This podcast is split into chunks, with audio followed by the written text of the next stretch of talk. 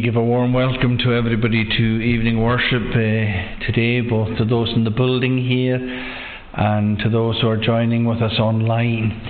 Let's begin our worship by singing to God's praise in Psalm number 61. It's page 293 in the Psalter, and it's at the beginning of the song, O God, give ear unto my cry, and to my prayer attend. From the utmost corner of the land, my cry to thee I'll send. What time my heart is overwhelmed and in perplexity, do thou me lead unto the rock that higher is than I. We'll sing down to the end of the verse marked 5, Psalm 61 at the beginning. O God, give ear unto my cry.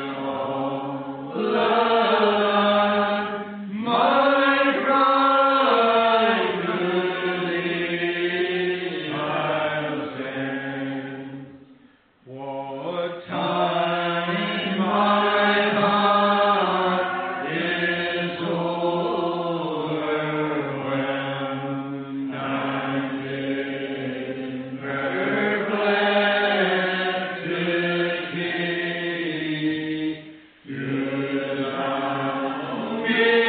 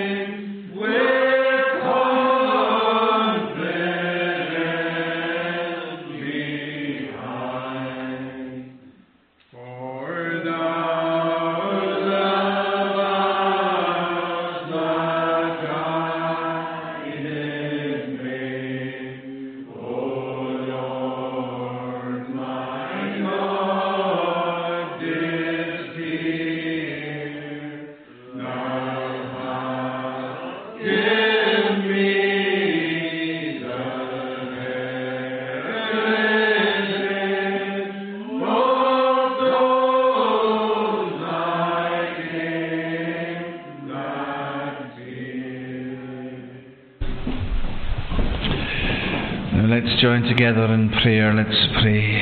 O Lord, our cry this night is the same as the psalmist. O God, give ear unto my cry. And so much of life's journey seems to be a journey full of perplexity.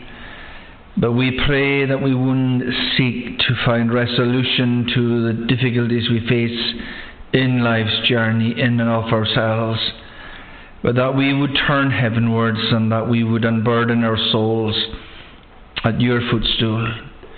We pray that we would be finding would find ourselves daily hiding under the shadow of your wing. These are images of you that we would not dare conjure up ourselves. We would deem it to be far too presumptuous. But these are images from the run of life that you have chosen to convey to us astonishing truths concerning yourself.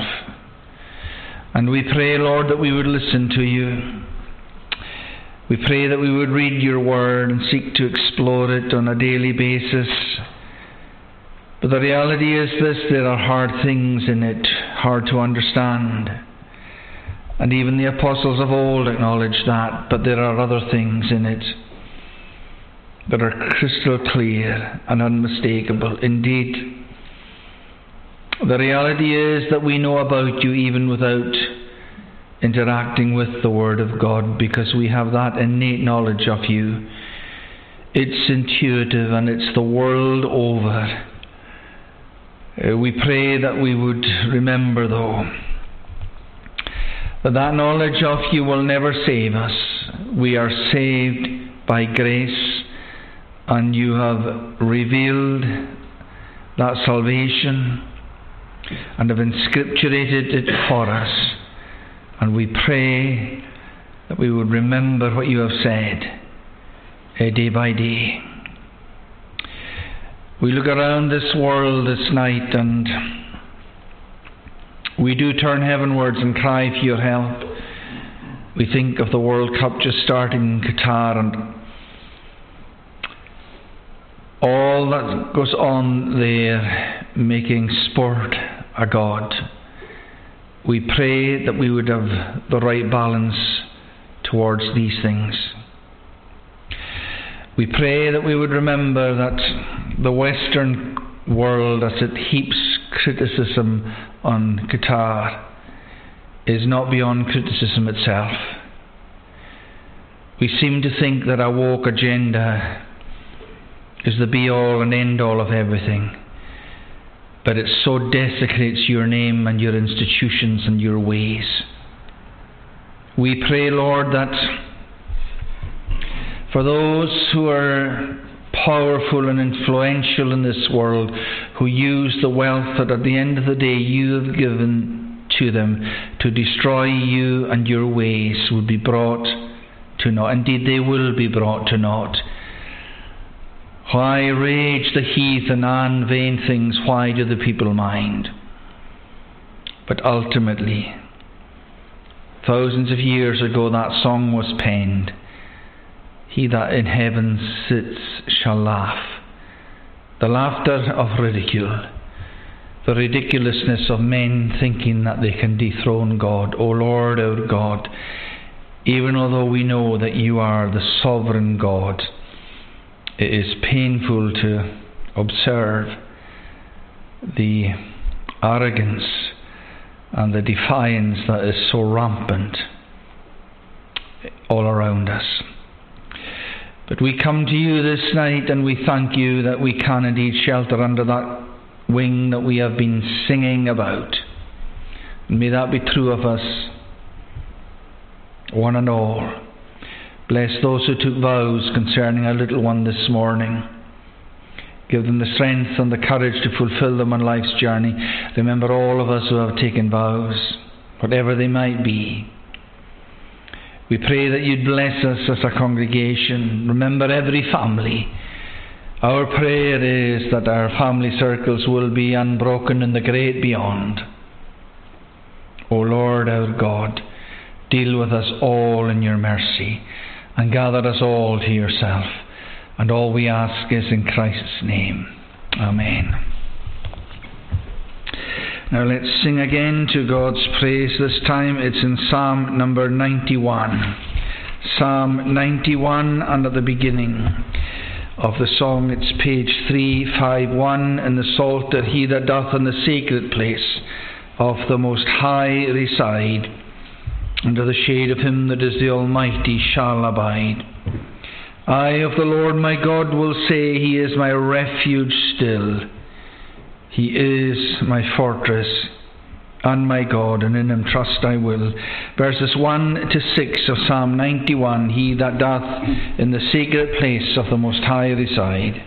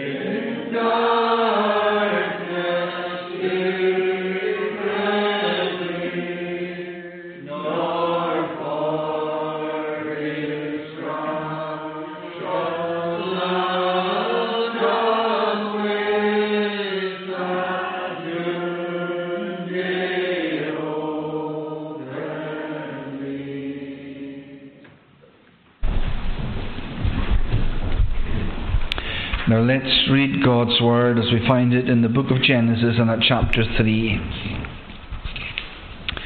The book of Genesis and at uh, chapter 3. And we'll read the beginning of the chapter.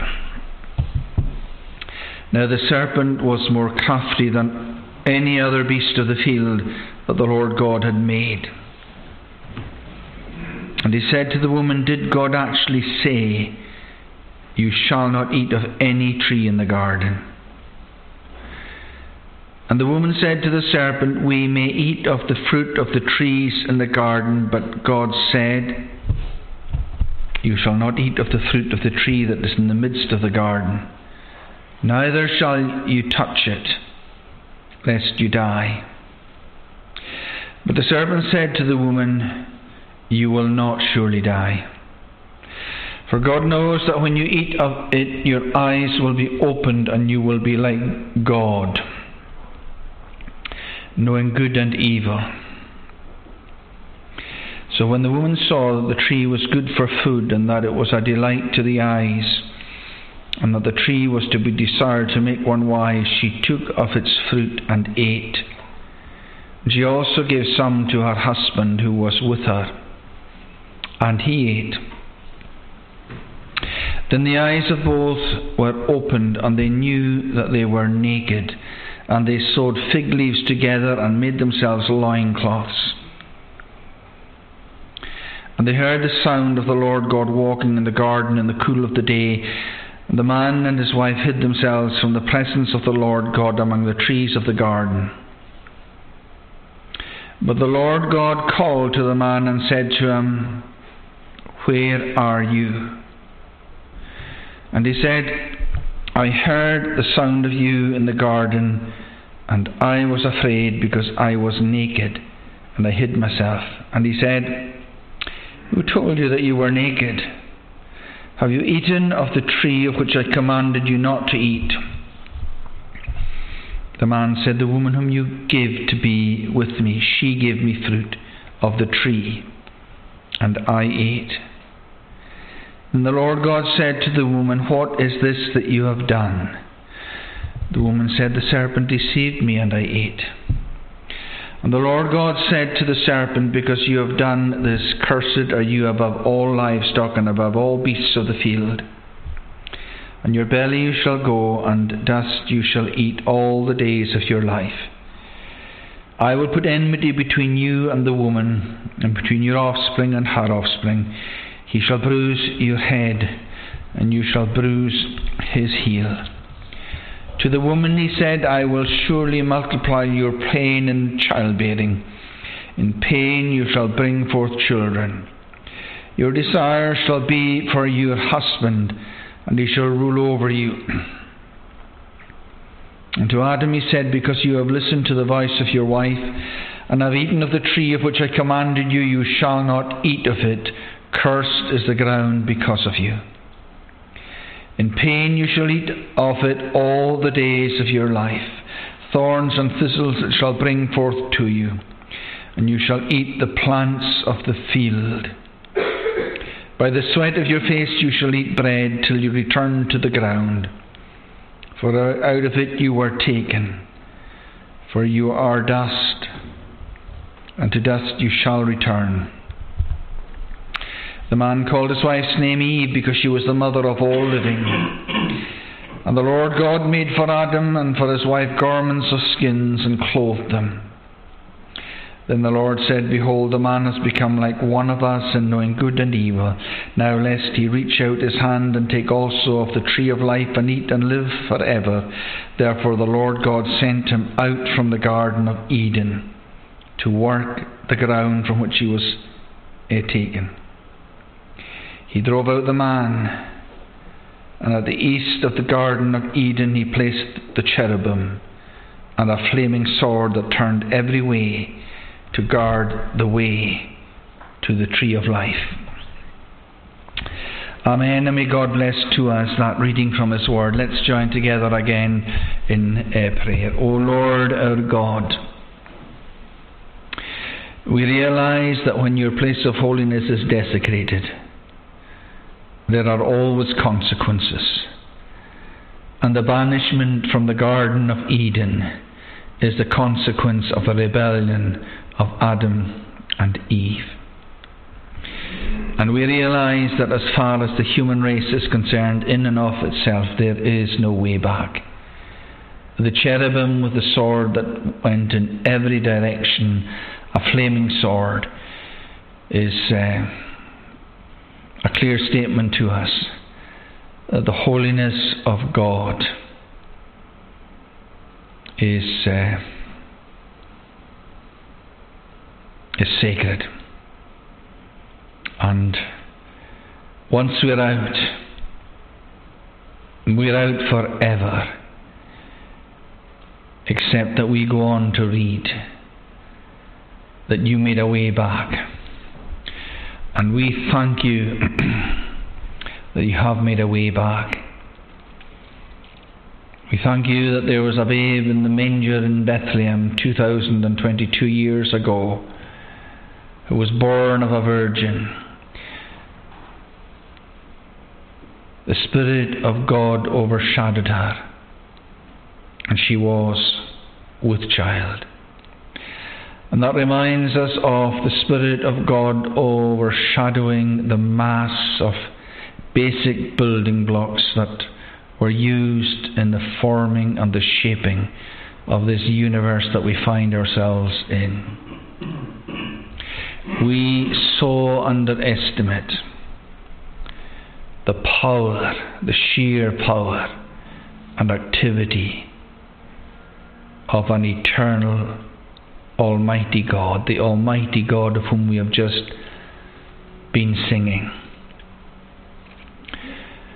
And we thank you that in the midst of our difficulties in life's journey, in the midst of all our needs, we can turn heavenwards and unburden our souls to the Almighty.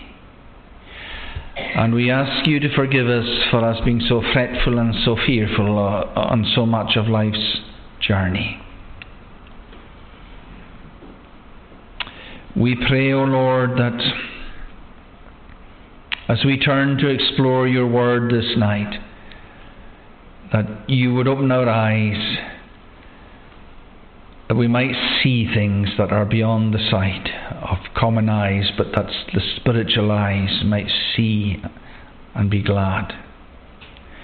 We pray that we would come with mouths open wide, that we might be fed with heavenly manna, so that that might refresh our souls and enable us in the week that we have just eh, entered. We pray this day that wherever your church has met or is indeed meeting or will meet around the world, that even where there are two or three gathered in your name, that you will be there in the midst to bless and even where there are not twos and threes, but there are people alone in splendid isolation, not even splendid isolation, but awful isolation, that they might know your presence and your encouragement. So be with us, we pray, and our loved ones, wherever they might be. Bless us all, and all we ask is in Christ's name. Amen. Now we continue to sing to God's praise in Psalm 84, page 338 of the Psalter, and it's at the beginning of the song. How lovely is thy dwelling place, O Lord of hosts, to me. The tabernacles of thy grace, how pleasant, Lord, they be.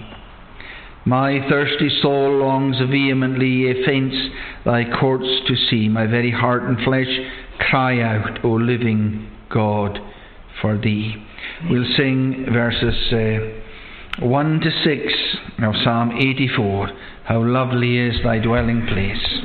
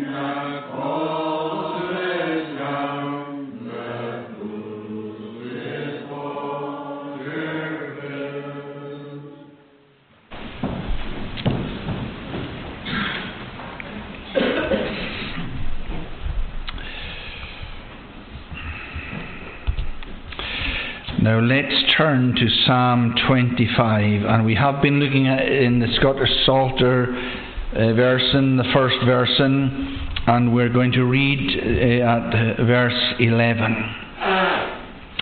Psalm 25, the first version, Scottish Psalter, verse 11. Now, for thine own name's sake, O Lord, I thee entreat to pardon mine iniquity, for it is very great.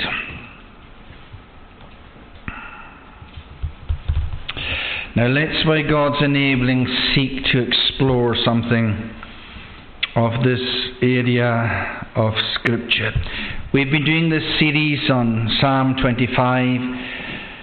We've been looking at how worship that is acceptable to God involves our souls we can so easily go through an outward ritual and be far, far away from God. And indeed, um, we've probably all done that at one level or another, where we've been hoodwinking other people and even hoodwinking ourselves, but we cannot hoodwink uh, God. So, yes, there's got to be ritual because we are physical beings. Uh, we are physical entities. There's got to be some kind of ritual in our worship but the essence uh, has to be there as well. And to thee I lift my soul. It's got to be worship in spirit. And it's got to be worship guided by the truth of God, which is found on the pages of uh, Scripture. Now, one of the things that David says in this song is God good and upright is the way he'll sinners show. And David hits on a positive note there. He is talking about the goodness of uh, God. In verse 6, he talks about the tender mercies. Thy tender mercies, Lord, I pray thee to me remember, and loving kindnesses, for they have been of old forever. And we're back to the Old Testament Hebrew word, the chesed of God the mercy of God, the loving kindness of God, the tender care of God. It has been interpreted in so many ways. And that's because uh, there has been a struggle to capture everything that's in that Hebrew word in the English. Uh, in the English language. But he's positive here and he's positive there and he's positive again. But right now he's saying something that is important for us to remember. And remember this it's a believer that is saying this. He's asking for pardon for his iniquity and he's telling us something about it. It is very great. And that's interesting. Now, I want to look first of all at Adam, and then I want to look at David, and then I want to say a little bit about pardoning in uh, f- for God's own name's sake. First of all, I, I go back to Adam and I look at Adam. Now, I go back to Adam because Adam is the first man, and Adam is very important in that he was the representative for the whole of the human race. And when Adam was put, as we saw this morning, into the Garden of Eden, along with Eve, there was nothing niggardly or mean or uh, prohibitive or at least extensively so. It was, it's yours. You do whatever you want with it. There is just the one solitary tree in the midst of the garden that I don't want you to eat of the fruit of it. And the consequence of eating of the tree of the knowledge of good and evil was that they would die in the day that thou eatest thereof. Thou shalt uh, surely die. Now, the blessings that God showered upon Adam and Eve were immense. And it was a two way thing because let's remember when God creates the human race and He puts them uh, on the stage, if you like, He's got to have, humans need somewhere to live. We are time and space creatures and He needs a time and space universe uh, to put them in, and that's what He does. He has this in the beginning of Genesis, God creates this vast mass. And then he begins to work and, and, he forms it and he shapes it and he gives structure to the universe and then he puts things in this world, creatures. And the apex of the creatures in this world are human beings. And uh, God does all that to share who he is with other creatures, i.e., primarily human beings. And uh, Adam and Eve looked upon God and they absolutely loved and adored what they saw. It was perpetual worship. And God looked on Adam and Eve and he loved what he saw. It was, if you like, perpetual appreciation. But it doesn't last. It doesn't last. The serpent comes along and the serpent very, very. You know, we've been talking or singing in these songs about the subtle fowler and the noise and pestilence. And whenever I, whenever I read or sing that psalm, I immediately think of the devil. We're told that he comes at times so subtly to his people that he's got us in his trap before we realize it's there. A fowler's snare, that's how the fowler would catch the bird. And uh, in these ancient times, what they would do was they would look, sometimes the birds would go on tracks and they would dig a hole and they would cover over the hole, a big a hole big enough to take the bird when it would fall into it, but they would cover it over with a camouflage. And the poor creature would be walking along totally oblivious to the subtlety of what was ahead of it, and before it knew where it was, it was in the pit. Now, that is a picture of how it is with ourselves and the devil. The devil is so, so subtle with us. At other times, it's the very opposite end of the spectrum he operates at. He's like a roaring lion. And it's the sheer ferocity of him coming at us that we just, no, no, I must, I'm going, I buckle, we buckle, and uh, we succumb. And uh, when we sing these songs, we're reminded of the activity of the enemy of our souls. And of course, the, uh, the enemy of souls came into uh, the Garden of Eden and uh, works very, very uh, subtly. He said to the woman, Did God actually say, You shall not eat of any tree in the garden? Now, can you see what's happening there? God said, There's just one tree I don't want you to eat the fruit of it. But the devil twists that very subtly. Did God actually say, You shall not eat of any tree in the garden? And she's in on the subtlety of the enemy of souls. And the woman said to the serpent, We may eat of the fruit of the trees in the garden, but God said, You shall not eat of the fruit of the tree that is in the midst of the garden. And here's an add on, very subtly neither shall you touch it.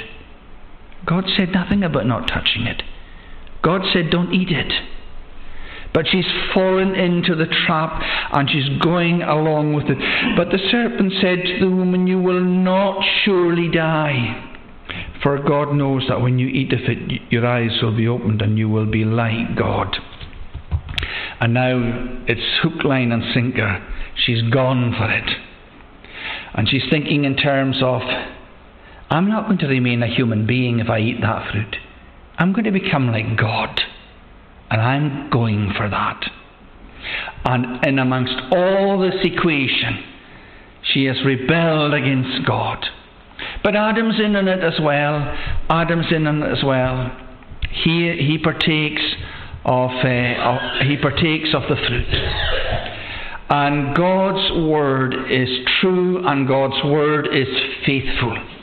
And God had said to them, The day that you eat thereof, you shall surely die. Now, some people will say, Well, they didn't actually die the day they ate of it. Well, there are three meanings to the word death in Scripture. One, uh, and they all have this idea of separation. They were at one with God in Eden.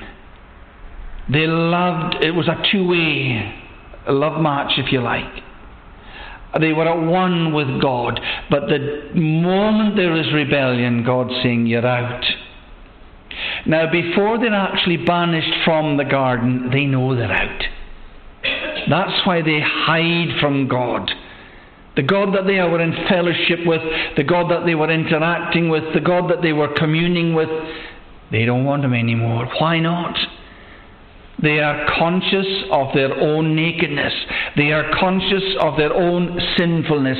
And they ridiculously hide behind the trees or the bushes of the Garden of Eden. Adam, where art thou? I hid from you because I was naked. Who told you that you were naked? God knows the answer to all of these things, but Adam's not facing up to it. How often is that the case with ourselves?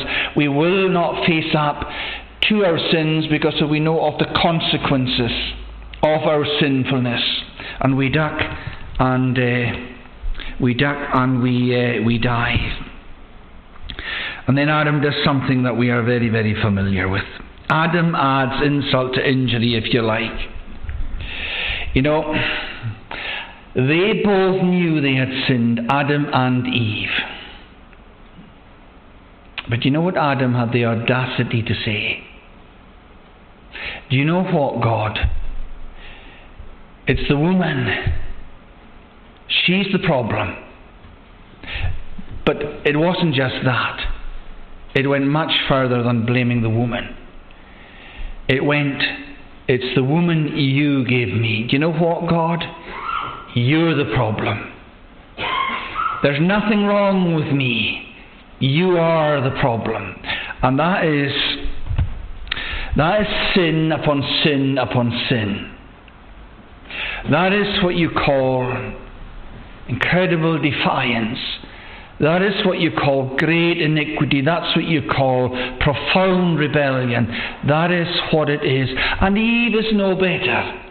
Eve is no better because she says, It's not me, it's that serpent. Now that's very subtle. Let's remember this. When Christ was tempted after his baptism for 40 days and 40 nights in the wilderness, he was tempted in all kinds of way by the exact same enemy of soul that you and I have. But he never did succumb. He never did succumb. And therein lies the difference. And it's very interesting in the temptation that what Christ comes back to is Scripture. He goes back to the book of Deuteronomy again and again and and again. It's true that Satan tempts. We are responsible for our own sinfulness. When we relent as far as temptation is concerned, it's not the devil's sin, it's our sin. But here is Eve, and she's trying to offload the culpability onto uh, the devil himself. Now, that was great rebellion. That was great iniquity. That was outstanding transgression. That is what that was. But alas, Adam was the representative head of the human race. We are all linked to Adam federally. We are all born in sin and shapen in iniquity. He has passed on to us what we call original sin. Or someone might well say, Do you know what? It's not fair. I'm born into this world as a sinner. I'm born in sin and shapen in iniquity, and I do think that's not fair. Well, you can adopt that position, and people do adopt that position. And ultimately, they rage against God all their days, and they find no peace, and they find no contentment, and they go over the edge into the abyss that is outer darkness. That's an option. But there is another option. And the other option is to listen to what God is saying to us.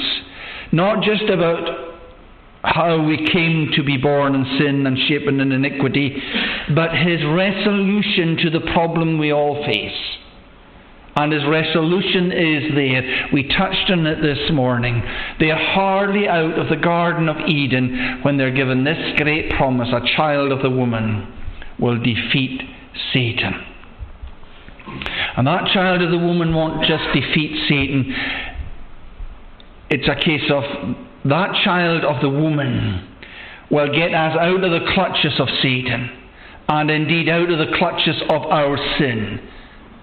That's the astonishing thing about uh, the child of this woman. And of course, the child of the woman is, as we saw this morning, none other than the Lord Jesus Christ, born in the stable in Bethlehem these 2022 years ago. So, if we ask ourselves what kind of sin was Adam involved in, what kind of iniquity was it? I think we can say it was great, without any fear of contradiction. But here is David, 3,000 years ago, and what's he saying? Well, he's saying the same thing. And we ask, why is he saying the same thing? Well, let's just think about it for a moment or two.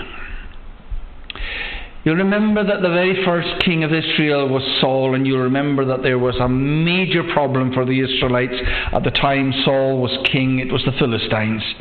And a major asset in the Philistine army was Goliath. They were petrified. They were standing on one side of a valley, and Goliath was on the other side, and Goliath was mocking. And who was he mocking? He was mocking the people of God. What kind of God? We've just been singing what kind of God He is. The Almighty. Now, you cannot get greater than that. He is the Almighty. But God's people were in a given predicament on that particular occasion. And uh, they're in a particular predicament because of the rebellion and waywardness of King Saul. And ultimately, Saul is rejected by God. And another man is chosen. And that man is King David, just a teenager. And in fact, he was so off the radar that when it comes to wondering, well, which of the sons of Jesse is going to be the king, they go through this one and they go that one and they go through the next one and they're, they're thinking, why aren't these fine specimens of humanity being made king by God, and God's thoughts are not our thoughts, and God's ways are not our ways. But David comes along. And you remember how his brothers reacted to it.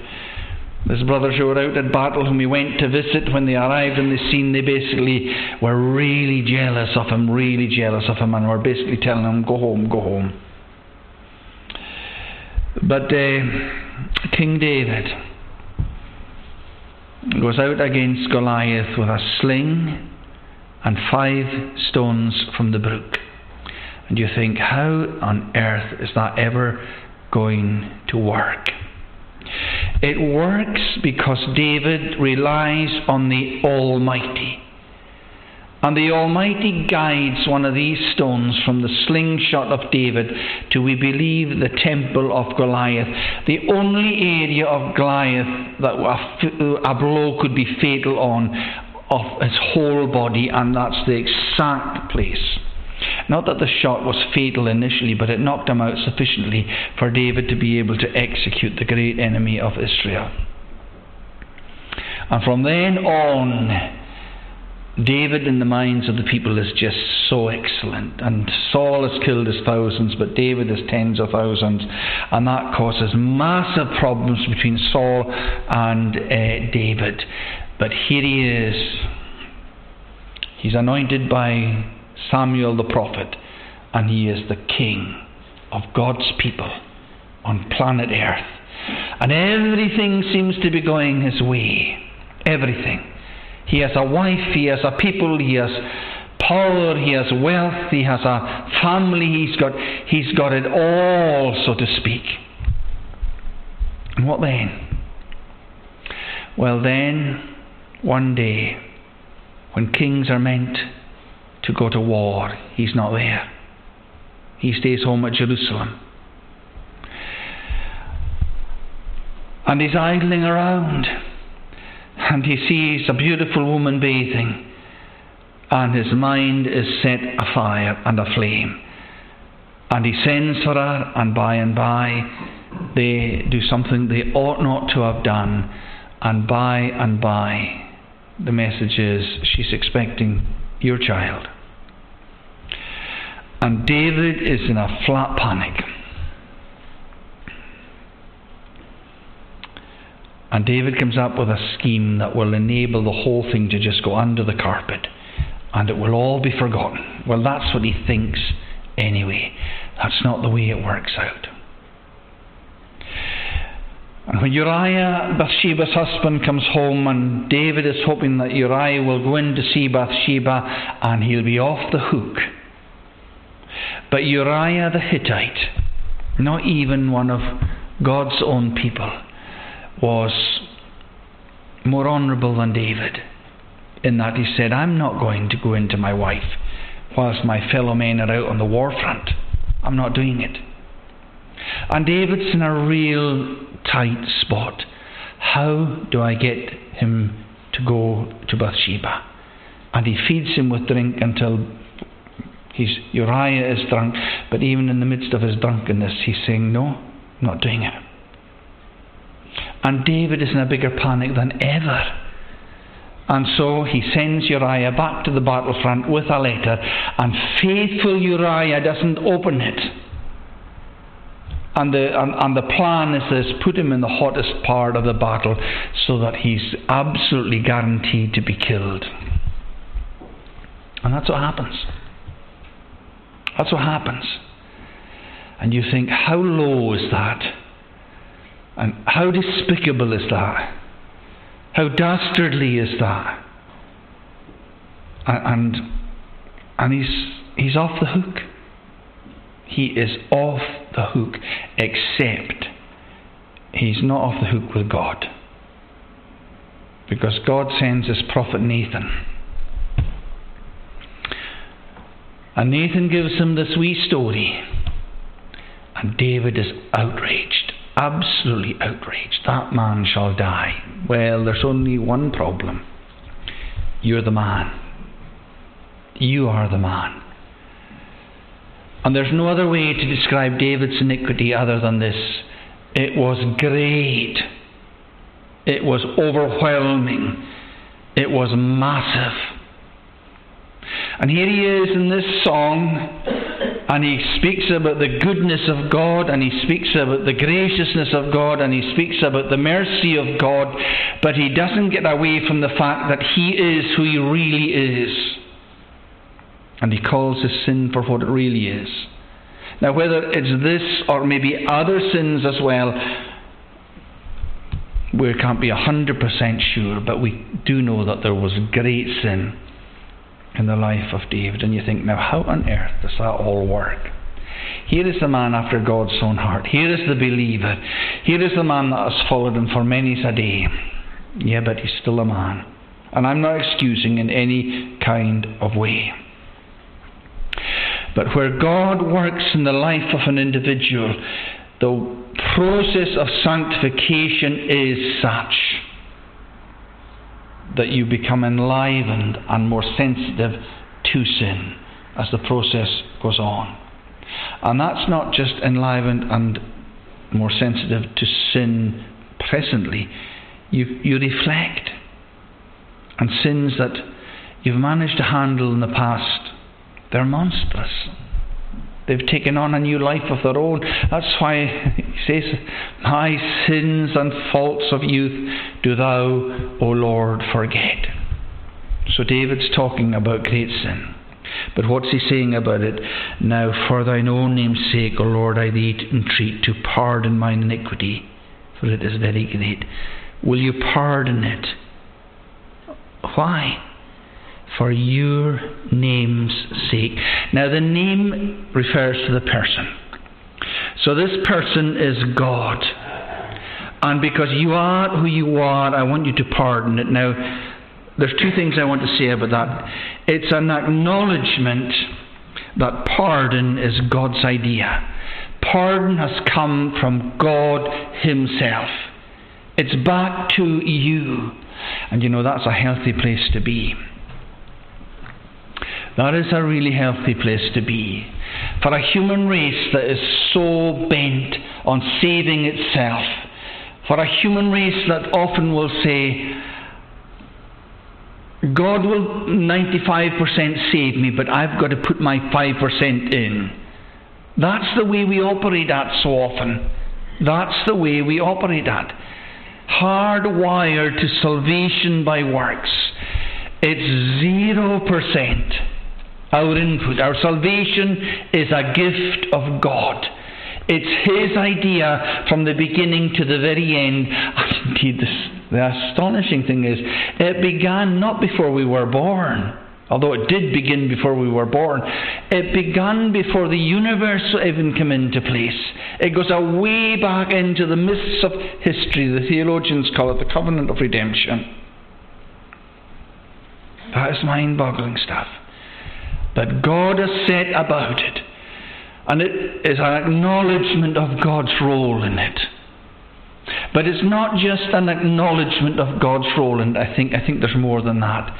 It's thanking God for the goodness and the kindness of the salvation that He has afforded somebody who is a great sinner. Now, how can we apply this teaching in our daily lives? Well, you know how it goes. You may have been a believer for decades. And the devil comes in like a flood, highlighting your sin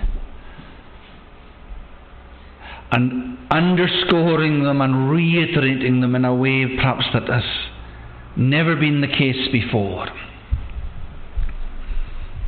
And he's saying there's no way in the world you'll ever be saved.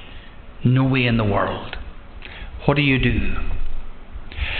Well, unless you're equipped from the Word of God to deal with that scenario, we are going to be in great difficulties. But when we are equipped from the Word of God, we can take them on. And when we come to a passage like this and we tell the enemy of our souls, do you know what? I'm not any different to David and I'm not any different to Adam. I agree with you 100%. My sin is massive, it is great, it is profound rebellion. But you know what? There's a name. And there's a person who from all eternity had planned to do something about the plight that I find myself in. And I'm acknowledging that. I'm not saving myself. He's giving me a gift of salvation. What's your response? He has no response. He has no response. And that's why David is just so thankful to highlight the name that has given him the greatest gift of all. And so, as we explore this song about real worship and soul worship, who's behind this song? Who's involved in it? A great, great sinner. That's who. And at the end of the day, we are all great sinners. And if the process of sanctification is operating, we're not going to get to the stage where we're going to say, Well, I'm so much better than I used to be. So much better than, than I used to be. We are going to have that sensitivity. We are going to have that sensitivity. But not only are we going to have that sensitivity, we've got an Almighty God who deals with all these things. An Almighty God who deals with the great sinner. And that's why we're here tonight. And therein lies our hope. Amen. Let's pray. O Lord our God, we thank you that you are who you are. And we want to shrivel up in shame because we are who we are. But may the enemy of our souls not get the better of us. May we acknowledge that you've done something. And may we not just acknowledge it, may we be very thankful in our souls that you have graciously and kindly saved rebellious sinners such as we are who trust in you. And all we ask is in Christ's name. Amen. Now let's conclude by singing in the same song, Psalm 84, and it's at verse 7. So they from strength unwearied go still forward unto strength, until in Zion they appear before the Lord at length. We'll sing to the end of the psalm, verses 7 to 12. So they from strength unwearied go.